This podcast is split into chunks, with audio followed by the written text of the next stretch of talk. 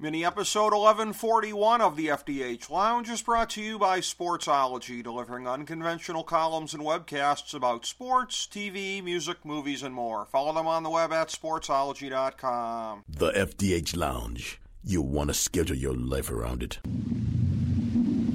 A long time ago, on a gloomy, wet Cleveland spring night, two men stand alone amidst the late night drizzle. Their voices echo across the vacant station parking lot as they debate the merits of the great American radio show that have been missing for far too long. On that night, an idea was born. That idea became the FDH Lounge.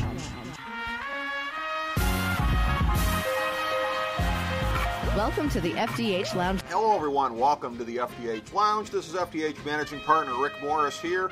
We've got a great one. We've got a preview of the NFC East for 2019 in the FDH Lounge, and following in the footsteps, co hosting this with me, of the great Kyle Ross and the great Chris Galloway. Uh, Chris, unable to join us uh, this year to uh, pick it up for what would have been the third year in a row.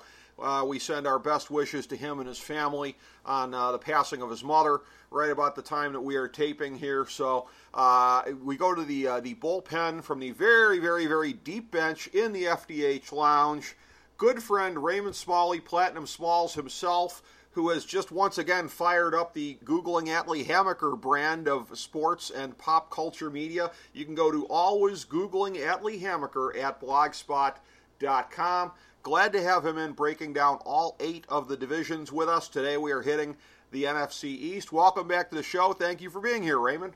What do you want me to do? I'm sorry. I'm back. do do do do do. This state of emergency. yeah, yeah, and right.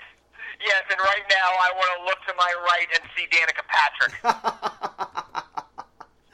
well, once again, sports and pop culture that will set the tone for our NFC East divisional preview. And uh, again, you can find my predictions at Fantasy Football Draftology 2019, available on the main page of FantasyDraftHelp.com.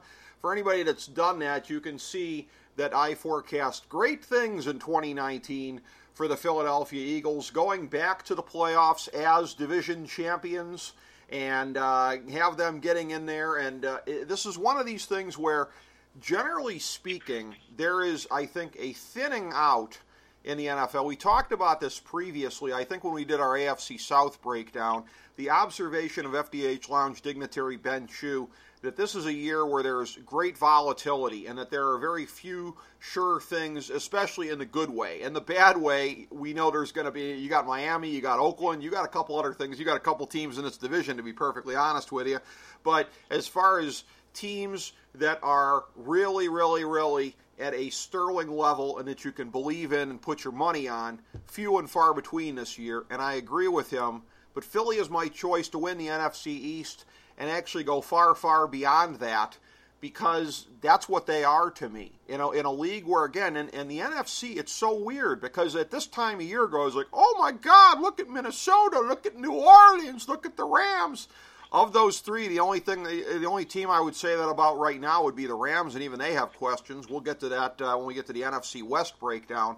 But to me, Philadelphia, they have almost less questions, I think, than just about anybody in the league. And, and that comes from when, you, when you've won the Super Bowl two years ago, you've been to the top of the mountain, albeit at the end with a different quarterback. But uh, again, having Carson Wentz instead of Nick Foles does not dissuade me from picking great things for them, including winning this division. Before I talk about their offense and defense, are you given pause even a little that if Carson Wentz, and I will not go as far as to say what I once said of Tony Romo, that he was made out of the rare combination of stained glass and cupcake batter. Very good. Are you given pause even a little that if Carson Wentz, who does not exactly have a track record of optimum health, if he would be injured, your backup is either Nate Sudfeld or Clayton Thorson. You know, I, look, yeah, I mean they're they're one injury. I mean, just about any of the teams, Raymond. Uh, you're looking at uh, a big injury making my predictions null and void, such as the state of the league these days. I've been saying about my beloved Cleveland Browns, with all due respect to Drew Stanton, I'd rather have somebody else uh, behind him. I'd rather have a Josh McCown or somebody, but uh, hey, Josh McCown actually back in the league these days, so what do you know? So, uh, and, and actually so, so Philadelphia, I, I, I, don't, I don't regard Carson Wentz as necessarily being more fragile than anybody else. He didn't get hurt in 2016, so it's not like it's happened every year.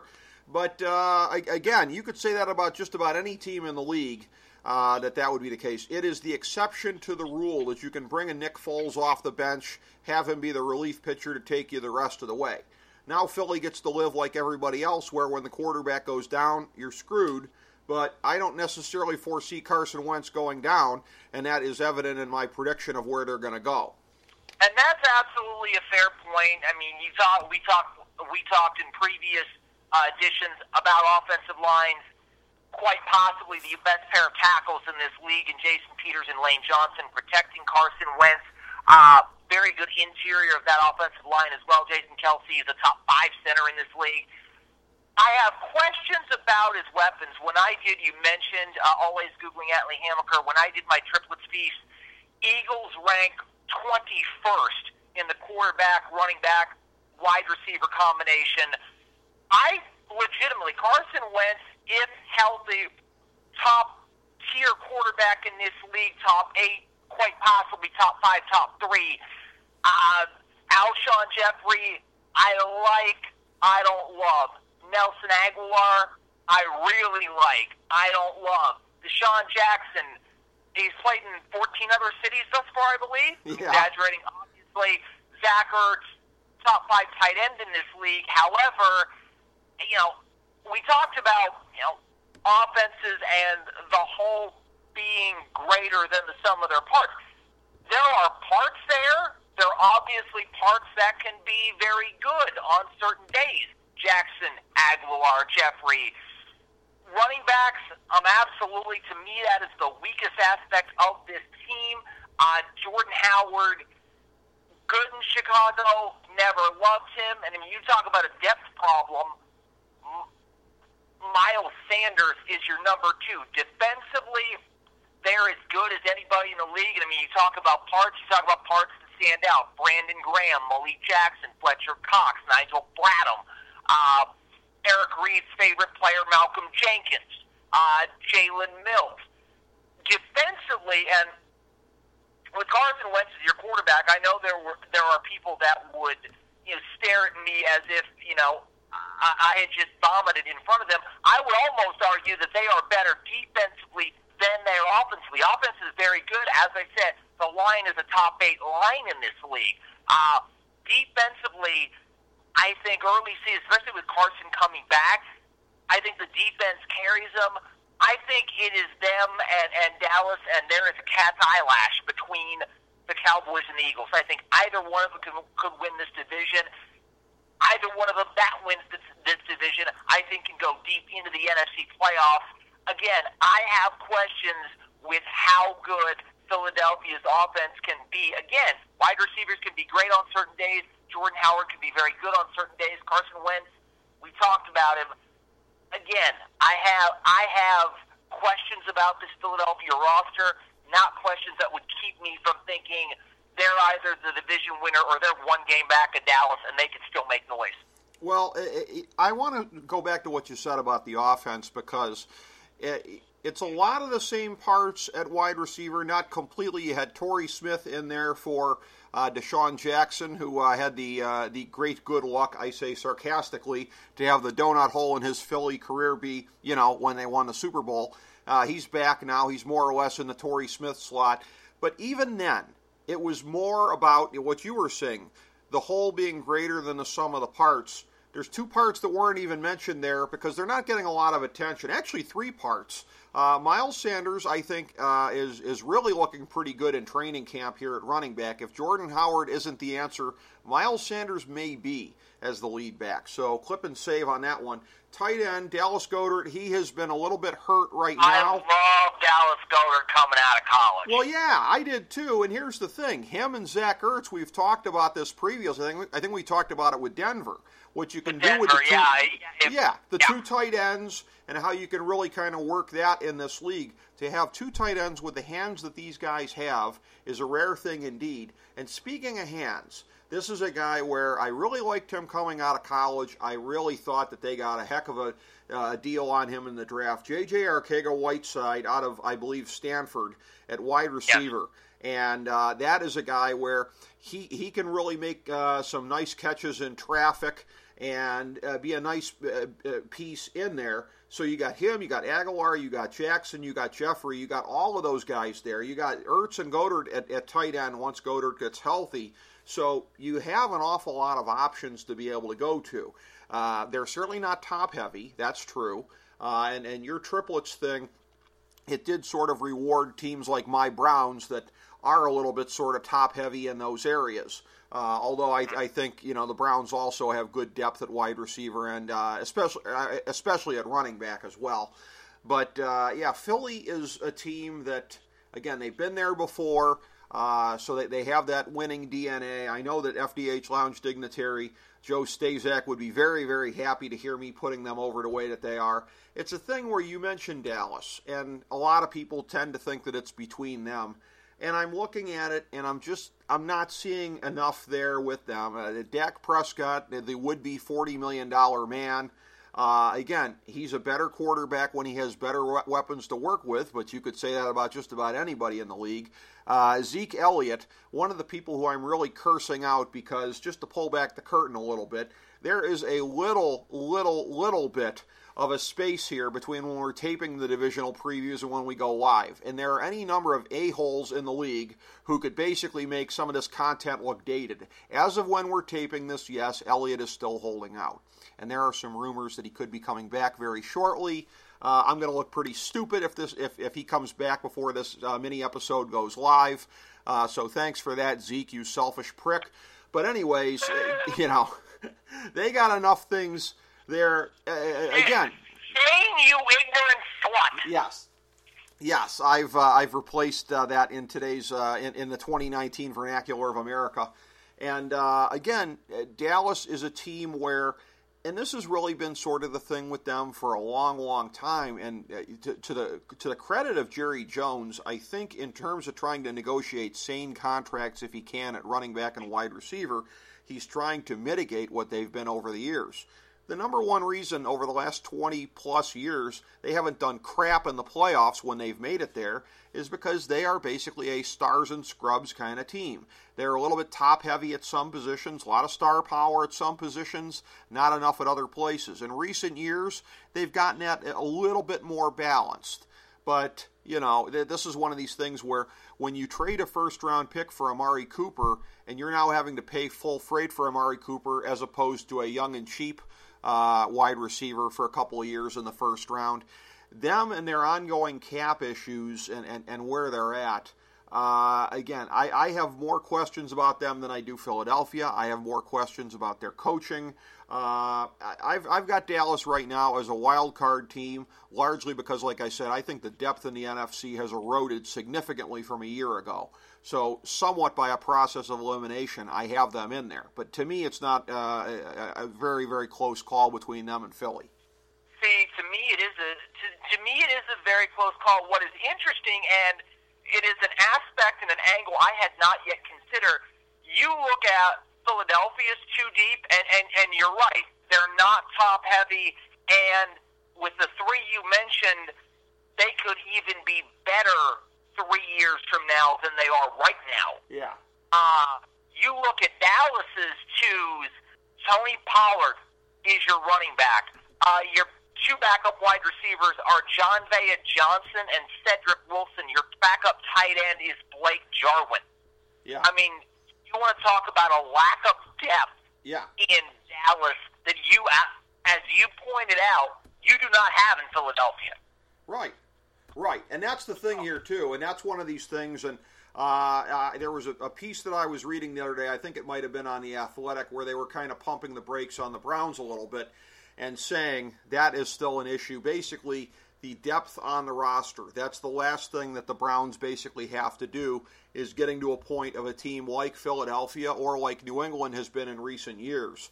And Dallas, again, if everything goes well, uh, they, they could possibly overcome that. But you're bringing in guys like Randall Cobb, Tavon Austin. You're bringing in guys whose best days are behind him. Randall Cobb is like a classic Dallas signing because Jerry Jones knows who he is. But you know, I, I, I don't know that necessarily uh, that's going to really help them out that much. Their offensive line is still really good. It's not what it was, say, two, three years ago. Uh, defensively, again, they are improving. Uh, uh with, with a lot of their players there. I mean, when you're looking at uh, you know linebackers like Smith and Vander Esch and Lee, I mean, it, it, again, it's hard to find anything negative to say about that. I think Robert Quinn at, at, defensive end has still got some, some, some good stuff left in the tank. But to, to me, there's a big chasm in depth between Philly and Dallas. And like I said, coaching is the other thing where I give Philly the big advantage. Uh, coaching, I, coaching, I will agree with you. It is, you know, if I if if, if I would say anything uh, with Doug Pederson, I'm, I'm certain that he would break out. Uh, the Patrick Wall when Jeremy Roenick was chirping to him one night, finally saying, "Jeremy, I can't. I'm sorry, I can't hear you because of the Stanley Cup rings in my ears."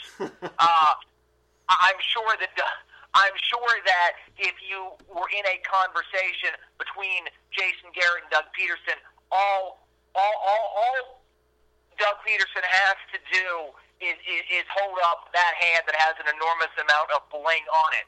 I agree with you in terms of you look at the depth of Philadelphia's roster. You look at the, uh, at the depth of Dallas's roster. Philadelphia is much better positioned. Where I will say that I favor Dallas slightly, and again, this is contingent upon Ezekiel Elliott coming back from Cabo, which I hear is lovely.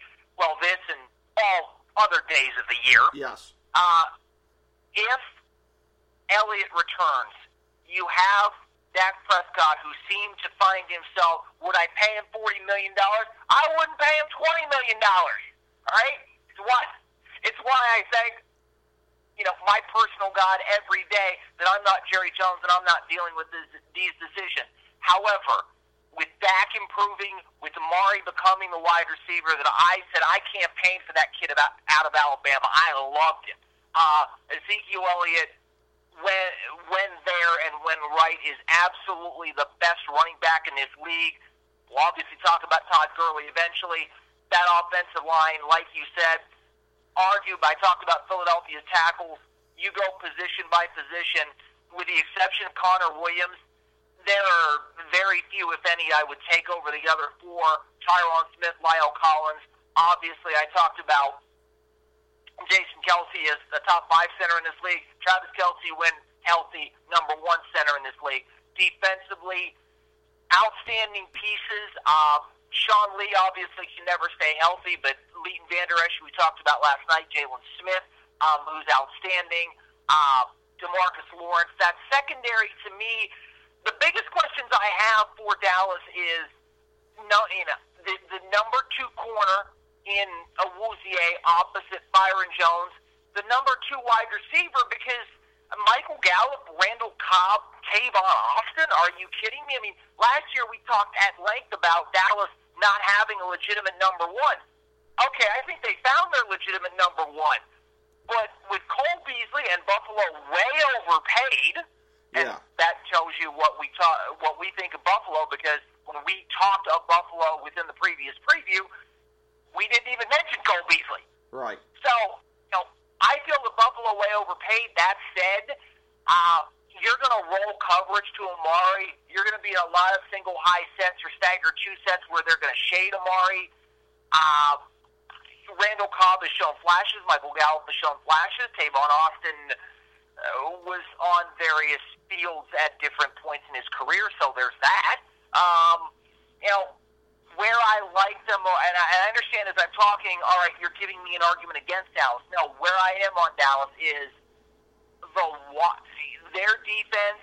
I like more than Philadelphia's defense, and the wattage of those top three when they are right again, I think it's a cat's eyelash between either of them. I'll take Dallas's offensive line over Philadelphia's offensive line. I'll take Dallas's top three weapons over Philadelphia's weapons, and I will take Dallas's defense over Philadelphia's defense. Again, I think it's close, but I think Cowboys by a game, and I think those two games when they play each other are going to be extremely fun to watch. They are going to be fun. Uh, a couple things uh, more about Dallas that I have. One is I think uh, this is a callback to a previous mini episode, actually the the, the most previous one. Uh, I think it was the ghost of Al Davis who recommended Devin Smith to the Cowboys. So yet another guy they're rolling the dice on at wide receiver, hoping that they can at least get something there. And I will say also too that when you're looking at them, when you're looking at the makeup of this team, that uh, again the, the, the top heaviness of, of, of, this roster it may not be what it was previously uh, but it, it is still there I think to some degree. Uh, Jason Witten coming back in at tight end uh, has got to be a better tight end in 2019 than he was Monday Night Football commentator in 2018 uh, that says very very little to recommend him though but uh, this is a thing where again, I've I've got them making the playoffs. I don't have them doing anything in the playoffs. Most people out there are picking Philly and or Dallas for the playoffs. Few, if any, people are picking the other teams in the division in the playoffs. I'll start in Washington, who seems to be. It's weird how many consensus third place teams there seem to be in the league this year. They would be the consensus third place team in this division if you talk to most people because uh, I understand that the, uh, the the slogan these days at Redskins Park is "Hey, we're not the Giants, at least," and that's basically about all they got to hang their hat on. Because this is something where, again, as soon as Dan Snyder took control of this team again, put his flunky George Allen in there, got rid of Scot McCloughan, who, not coincidentally, boys and girls, is with the Cleveland Browns right now and has been for a year plus as a consultant in there in the inner circle. I, I, said it at that time. Washington's going in the crapper. I was calling it quicker than just about anybody else was because they were at a relatively high point in the Dan Snyder era when they did that. So everyone was looking at where they were then. I was looking, at, of course, as I always try to do, at where they are headed. Uh, it's a situation now where Dwayne Haskins is not going to be ready to go at the beginning of the year. Again, we've talked about this before. One year guys in college like Mitch uh, Trubisky I happen to think that Haskins uh, has a very high upside, uh, as does the young fella down in Arizona. But uh, it, it may take him a while to get there. Uh, one year of dominating the Big Ten versus the usual amount of coaching and you know experience that a, a, a, player is able to get. Now, had he been in there earlier, as he should have been at Ohio State, that's another story altogether. That that guy uh, clearly should have been the quarterback at, at minimum. I'm sorry. I'm sorry. Are you referencing your favorite movie of all time within Big Ten parlance, the Curious Case of Benjamin Button? I am indeed. I am indeed suffering through the Benjamin Button era at uh, quarterback uh, for Ohio State. I, I remember that uh, I, I, went to a a, uh, a game where uh, somebody in the in the bathroom uh, was, was wearing one of his jerseys. And I was like, is this a practical joke? Is there a guy that's going to come up next who's wearing a Kenyon Rambo jersey? Like, am I being put on here? Is there is there like a new candid camera that I don't know anything about? Just the fact that anybody would be referencing that chode with a jersey was just so far beyond my imagination. Uh, but uh, I don't know what that last ramble of mine has to do with the Redskins, aside from they're not much better. Absolutely, absolutely nothing. That is the beauty of you and I. Yes, yes, except that the Redskins are, are about comparable uh, to the Barrett era at quarterback for uh, Ohio State. I guess I could tie it all together that way. And uh, it's not like there aren't some bright notes here. Uh, Derrius Guice apparently is having a very good training camp, unsurprisingly. So the combo and of him. And where did Derrius Guice play his college football, Rick? I'll, I'll let you say it. The Louisiana State University. Yeah, and uh, you, for those, by the way, for those in Columbus upset that I repeatedly continue referencing that, uh, please tweet at the FDH Lounge. I'll never see any of the tweets. However, I know you will enjoy composing them. You know, I'm certainly not an LSU honk, and because my dad is an alum and a season ticket holder, I am a lifetime Ohio State fan. But I'll allow that because Ohio State fans can be so obnoxious. The administration, they always try to, to uh, give the little brother treatment to the school that, by the way, fun fact, is the oldest college or university in not just Ohio, but the entire Western Reserve, the Ohio University uh, the Harvard on the Hocking. So yeah, a- anytime anybody wants to tool on Ohio State for their general attitude, I will co-sign on that. But uh, Guice, Weren't you almost throttled one year by angry Ohio State fans for uh, slipping in the OHIOU? yeah, yeah, Galloway and I were at the 2008 uh, game where uh, Ohio uh, was at the Horseshoe, and uh, that was a game where uh, it didn't go well for us. But uh, we were there, we were representing, we were rocking the green and white, we were having a great time, and they were doing the OHIO, and we would put our arms up over our heads and yell, "You!" And there were there were dudes with buck stashes who wanted to climb up rows to get at us, who wanted to fight us, like we were literally pissing on Woody Hayes' grave.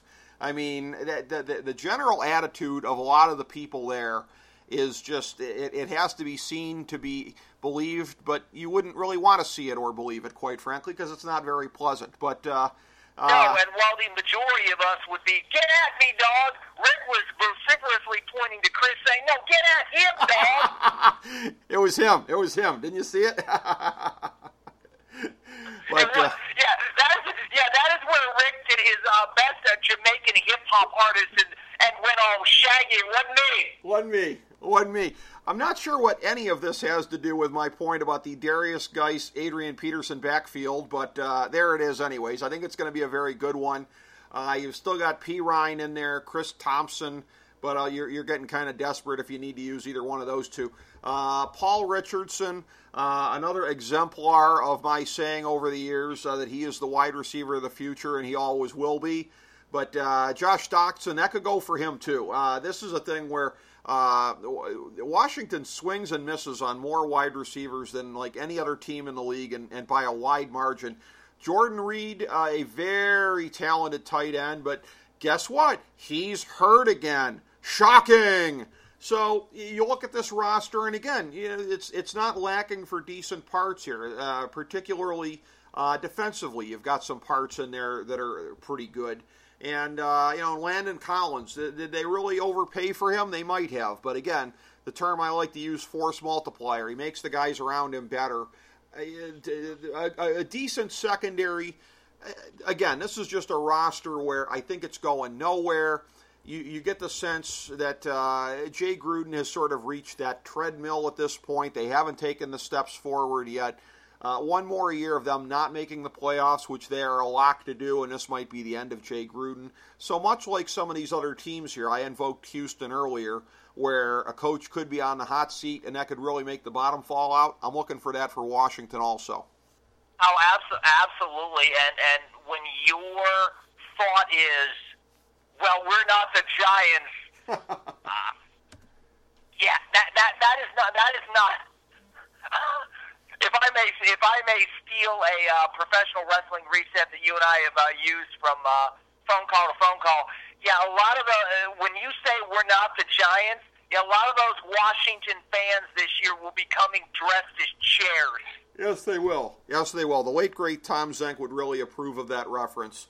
And Dwayne Haskins, I love at Ohio. I love at Ohio State. I loved him much more than the young kid in Arizona that obviously you and I will talk about. Uh, you know, Derrius Guice, huge fan, huge fan of him at LSU. Lo- actually loved him better than uh, Leonard Fournette because he can do more. He's more versatile. However, when I put together my triplets piece that I referenced a moment ago, Washington ranks not toward the bottom, they are at the bottom, dead last, 32nd of 32. Uh, offensive line to me is a major question. You and I both like Jordan Reed. Uh, injured again. When we talk about Vernon Davis, I think the last great may, uh, play he made was against New Orleans, and Alex Smith was throwing him the ball, uh, which is ironic given where Alex Smith is right now. Yeah. Uh, wide receivers, like you said, I mean, I'm interested in, in to see who is contending for the Desmond Howard Award. in Washington. Yeah. Um, of, of, of, of you know wide receiver not to perform. Josh Josh Doctson, Cam Sims, Trey Quinn, Kelvin Harmon, Terry McLeod. That has got Paul Richardson, who you mentioned, Jehu Chesson. That is going to be the the worst seven in this league defensively. Like you said, there's some parts there. Ryan Kerrigan, uh, Landon Collins, who I like, Montez Sweat.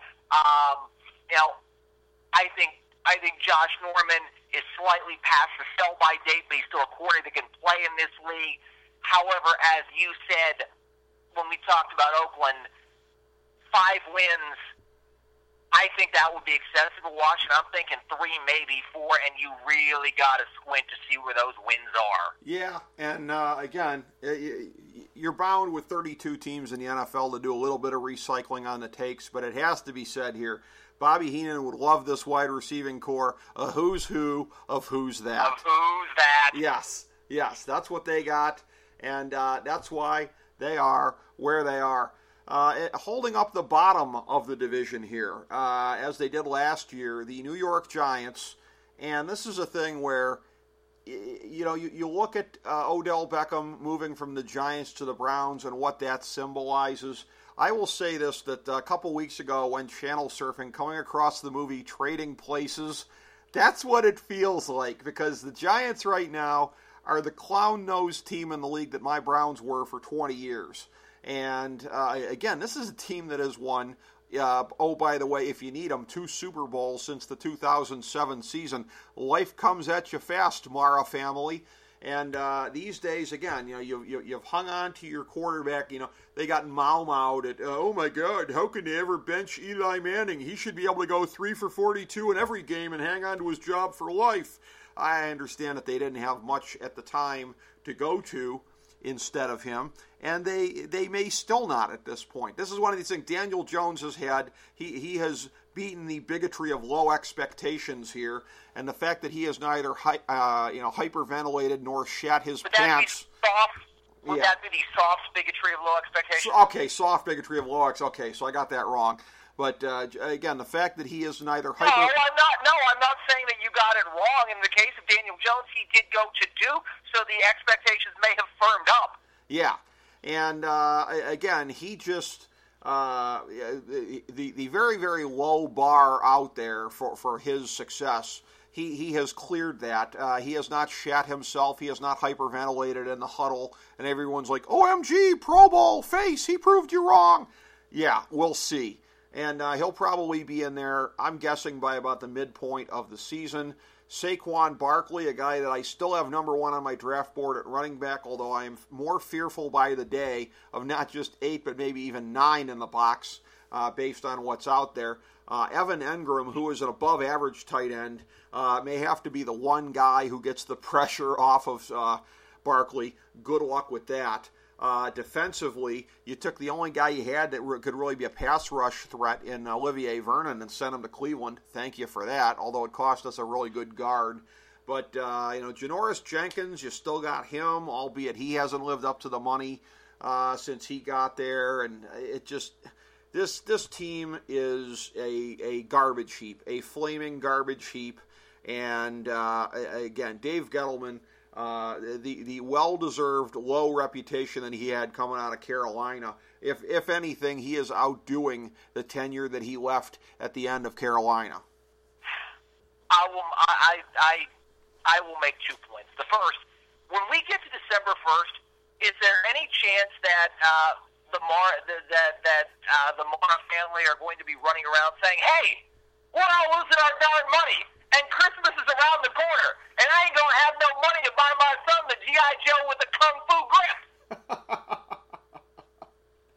that for those that for those who have not watched the film in some time is from yes, Rick, Trading Places. Yes, yes. Thank you for uh, building upon my reference. you you are very you were you were very welcome. Second, oh, when we talk about, I mean this may be the worst two deep in the league. I'll talk about the normally I talk about the offense first. I'll talk about the defense, except to say, uh, when you talk about putting nine in the box, I'm sorry, I almost put 12 in the box against Saquon Barkley. They won't let you play with 12. I think in the Giants' case, they might. Yeah, they might petition Uh, for it. Yeah, I mean, defensively, I love Jabril Peppers. It's one of those, gosh, yeah. Jabril Peppers was in the, you know, Jabril Peppers was in the Alexander Haig as Secretary of Defense for Ronald Reagan. Al, you've been a great Secretary of Defense, but you're resigning as soon as you sign this letter. Now sign this letter. no. No, I mean, Dalvin Tomlinson, B.J. Hill, B.J. Goodson, Alec Ogletree, I like. However, there was the reason Los Angeles parted with him. Um, you know, the secondary to me, um, especially when you talk about Antoine Bethea and DeAndre Baker, I mean, this may be, and obviously I haven't done a ranking of the defense, this may be the worst defense in terms of parts in the league. Uh, absolutely terrible. And like I said, the two deep is even worse. Um, Saquon Barkley, I agree with you. I love him. Uh, would I put him above Gurley? Not when Gurley's healthy. Would I put him above Ezekiel Elliott? Not on your life. That said, he's a top five, if not top three back in this league. However, you look at the rest, Evan Engram, uh, I mean, obviously Golden Tate suspended, Sterling Shepard. Uh, one of these, one of these days, he's going to excel like his dad did. Problem is, his dad excelled at Oklahoma. Yeah. You know, Bennie Fowler, Cody Latimer, Rhett Ellison. Um, you know, it, it's it's an absolute it, it's it's absolutely terrible. And when right around the draft, you know, Dave Gettleman would sit up there with that "look what I done" mug grin on his face, and he would say, "Well, actually." We were the number one scoring team in the NFC East. That gets lost in the sauce. No, Dave, listening to you talk makes us all want you pick up a bottle of the sauce and then several bottles after that. No, I, I think we figured out Dave Gettleman's true persona. It's the fat internet nerd in the meme going, actually. you know the thing about being the number one scoring offense in your division. It doesn't get you anything. No, Eli Manning, and I, Rick, can you think of, and there's one more point I want to make, but I'll ask you the question, which is, can you, can you remember any other scenario in the NFL where they are treating Eli Manning as the living equivalent of what of what Teddy KGB said across the table in that final hand, hanging around, hanging around. The kid's got alligator blood. Yeah. Two Super Bowls, while impressive, do not merit a lifetime achievement award. Can you think of any other scenario within the history of the NFL where they're just letting a guy continue to play? Uh, no, but we've been uh, invoking cinema an awful lot with the Giants. So uh, Eli Manning's quarterback play these days reminds me of Weekend at Bernie's. you know, I don't. When you say Daniel Jones will be in, here's where I'll disagree with you a little, which is I don't see it. I think he's got a year and another year left on that deal. I think this is going to be Aaron Rodgers, Brett Favre, with the exception of Brett Favre was Brett Favre was still playing at a very high level, and Aaron Rodgers turned out to be a Hall of Fame quarterback in this league. I think neither of those, in the case of the Giants, are true. I think Eli is the worst quarterback in this league right now. I think it doesn't matter how many points you've scored. I want to see when those points were scored. I want to see if you win. Daniel Jones, I think, sits there for a couple years, and then when he finally is ready to start, I think he's every bit as bad as you think he will be, and I think he is worse. He may very well be. Again, he didn't show it in college, and the tape don't lie, folks. So we'll see. But yeah, this this could be. And it's so weird to say this because the Giants have been through a couple tough years. This could be just the start of a really, really, really fugly period. Maybe the worst the Giants have ever had. Uh, and and they are an NFL team that goes way, way, way back towards the beginning. Uh, We, we could be entering an era of Giants football that is just absolutely unwatchable and where the Jets are the team of the town by default, even when they employ such a man as Adam Gase as their head coach. So, you look at that, and uh, again, this uh, this division, you and I may disagree on who's at the top, but we see them as far and away the two teams up top. Redskins, uh, after a big thick line between those two, and then a big thick line between them and the Giants again. And uh, again, uh, any any thoughts on uh, what final thoughts on a very very bifurcated NFC East in 2019? I will I will throw this out. I will throw this out there just because it's interesting. As you say, this is they are they are a they are a Tiffany franchise, if you will, in the Tiffany City. The worst season on record uh, in the 16 game era for the New York Giants, 1983, when they went 3 12 and 1 and finished fifth in a five team division.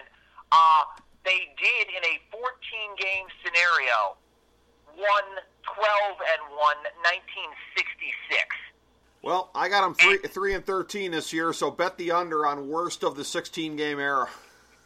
Yeah, yeah, and I mean, uh, look, I mean, obviously every team goes through, you know, good years and bad years. Uh, every team, uh, if I may steal from Vince McMahon, has their good guys and bad guys. right. However, if you look at a when you look at a franchise that is so woefully ignorant of the situation they are living, uh, I, it's I, I I feel very bad for very few people in this life. I feel very bad for Giants fans. Uh, that said, returning top of the division for a moment again, when Philadelphia and Dallas play week seven, week 16. Those two matchups are going to be incredibly fun to watch. And you say Philadelphia, I say Dallas. Going either way, it would not shock me. However, I think that's going to be, with all due respect to Kansas City and Los Angeles, I think it's going to be the most fun division race to watch in the NFL. It is going to be interesting, and uh, I'll end this with one more slam on the Giants. Where have you gone, Jeff Hostetler? A lonely Giants nation turns its eyes to you. For Raymond Smalley, this is Rick Morris. Thank you for checking out this mini episode of the FDH Lounge. As we bring the show to a close, we would like to extend our deepest gratitude to NBC, CBS, ABC, Fox, all Clear Channel affiliates, TNT, TBS, USA, UPN, Deadspin.com, YouTube.com, YTMND.com, MySpace.com, various blogs, Fox News, CNN, CNBC, MSNBC, IamBoard.com, Billboard.com, Google.com, ESPN, ESPN2, ESPN News, ESPN Classic, NBA TV, NFL Network, Sports Time Ohio, Athlon Magazine, Comedy Central, Cartoon Network, The Boomerang Channel, QVC, BET, The Spice Channel, Steno Notebooks, Manwich, Papermate Office Supplies, waitresses, strippers, bartenders, garbage men, janitors, microwave popcorn, the writers of The Office, Scrubs, Entourage, My Name is Earl, Oz, Metalocalypse and the Boondocks, Aquafina, and the periodic table of elements.